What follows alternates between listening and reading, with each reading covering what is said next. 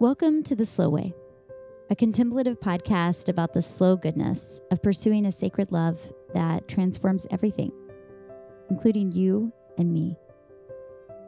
I'm Micha Boyett, and I am learning a new way, shaking off the overwhelm of our culture's frantic pace and receiving the goodness of rest, of prayer, and the miracle of going slow in a world that tells us our worth is found only in our speed, success, or power. In the story we tell ourselves, life can feel outside of us, like something we're desperately chasing. But in the quiet, I think we know what's real that the true thing is deep down underneath the surface where love lives. And sometimes we just have to stop long enough to notice. I'm grateful you're here, making space to be reminded. Each week of Advent, I'll be sharing from a series of poems I wrote for the season each episode will help us practice coming close to the story of Jesus to make this season a sacred time for us. Stay tuned after each poem as I guide you through a practice of prayer to help us center our hearts and minds in the presence of God. This is a replay of episode 5 Christ's Mother Reflects His Childhood, in which we think about the in between spaces. Let's go the slow way. Today's poem is called Christ's Mother Reflects His Childhood.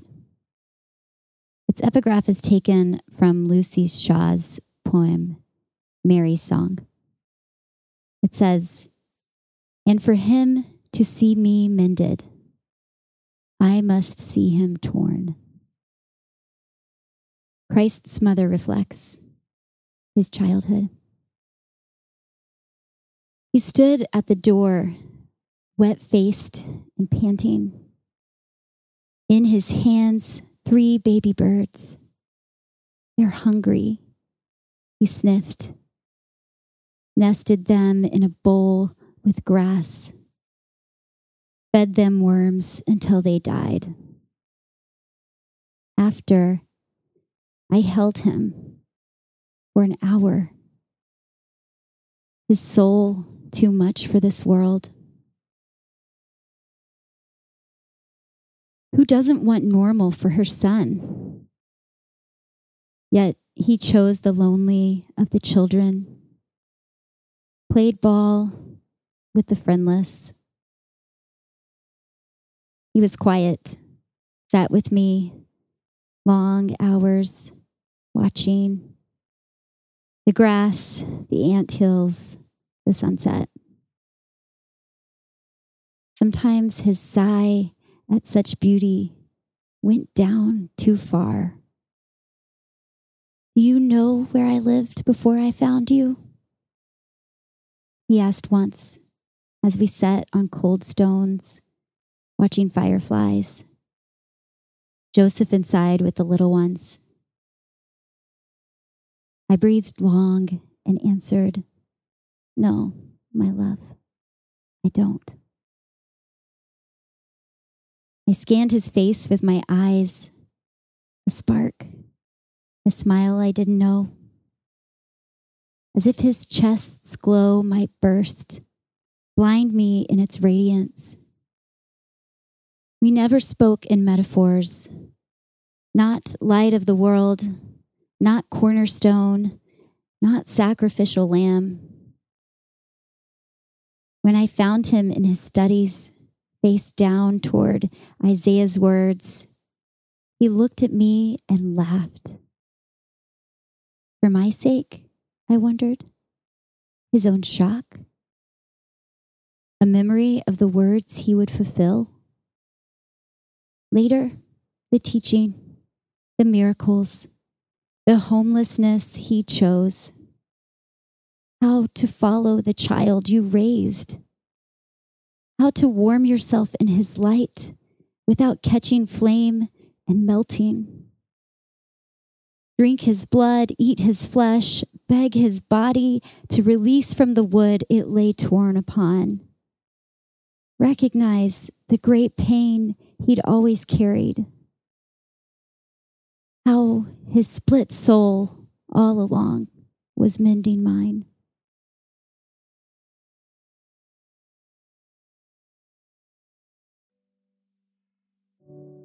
A slow practice. I love thinking about the in between spaces of this relationship of Jesus and his mother, an entire life unknown to us. What was their relationship like? Did Mary see it as her task to foster his spirituality, to train him up? We have two tiny smidgens of information about Jesus the child slash young man. One is the story of his holding his own with the rabbis of the temple as a 12 year old. And another is that famous explanation containing all that the writers of the Gospels thought we ought to know. He grew in wisdom, in stature, and in favor with God and man.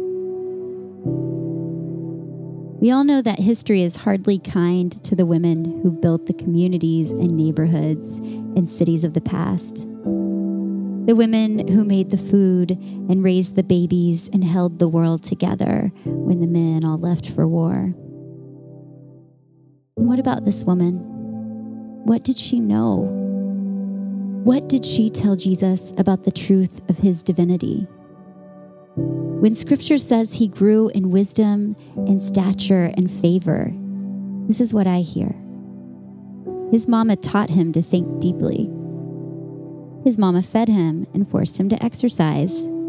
And his mama made sure he kept his manners, especially when arguing in the synagogue with the religious leaders of his day.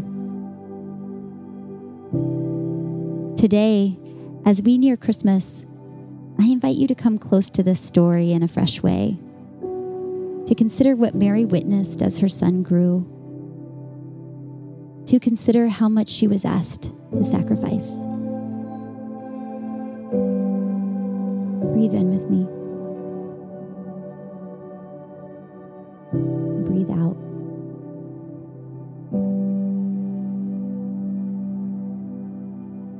Let's imagine that scene one more time. Jesus, the child, on a stone outside his house, watching the end of the sunset. I don't know if there are fireflies in Israel, Palestine, but let's imagine there are.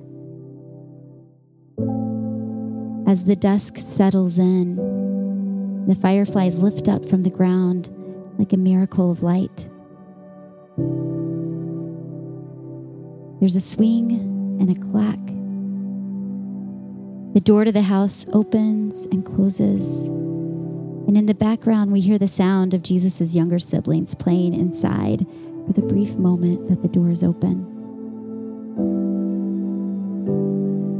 His mother walks the stone path down to where he's sitting.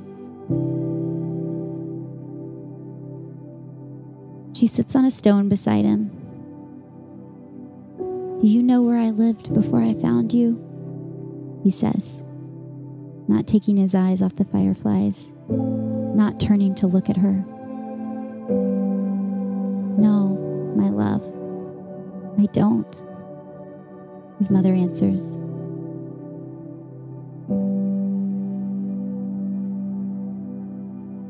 Sometimes I think the gift of believing or trying to believe the wild power of a story like God revealing God's own divinity through a human child. It's not in its ease. There's nothing easy about believing it. The gift is in receiving the humanity.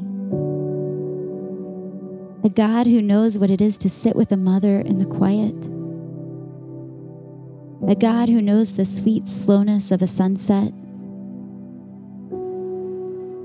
a God who has had to learn some manners.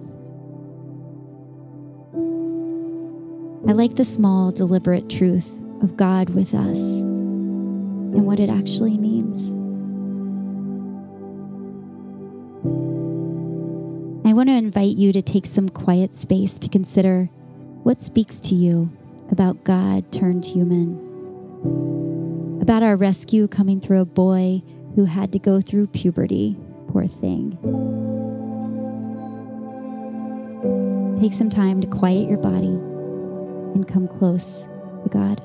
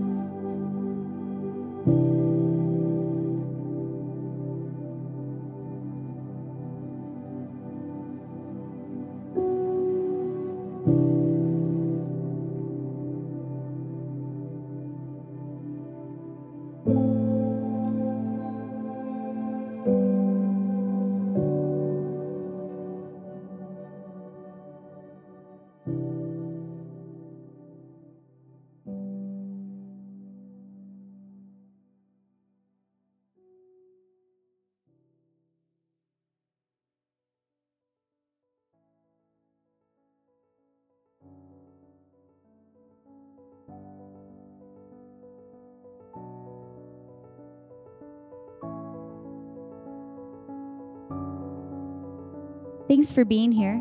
Choosing a moment of quiet and allowing yourself to be slow here is a way of refusing to conform with the culture around us. And look at us, we are making space for a fuller vision of ourselves and others, making space for wisdom, making space for love. That, friends, is no small thing. Big thanks to Val Schleter for managing my social media, Jason Boyett for designing our Slow A graphic, and Angelina Marie for editing. If you're interested in more words on the slow way, you can sign up for my newsletter at michaboyett.com. There's also a new way to support my work. In addition to my free newsletter at Substack, I am now offering a paid subscription to a twice a month, more lighthearted newsletter, The Slow Seven, where you can receive a fun, descriptive list of the seven things I'm thinking about, reading, or generally delighting in. Find it at michaboyett.substack.com. You can follow me on Instagram and Twitter at Micha Boyett and find my book found wherever books are sold. Just a note, we are currently replaying the first five episodes of the Slow Way podcast as we move toward Christmas. After Christmas, this podcast and the Slow Way newsletter will go silent as I take some time to focus my attention and energy on finishing my book manuscript. However, if you are a paid subscriber to the Slow 7, you will continue to hear from me every two weeks as I share what I'm reading, thinking about, and listening to. I'll miss this community while I'm away, but I promise to write a book that I'm proud of with the time you give me. In the meantime, if the slow way is important to you, share this podcast with a friend or leave a review. Thanks for listening today. See you soon.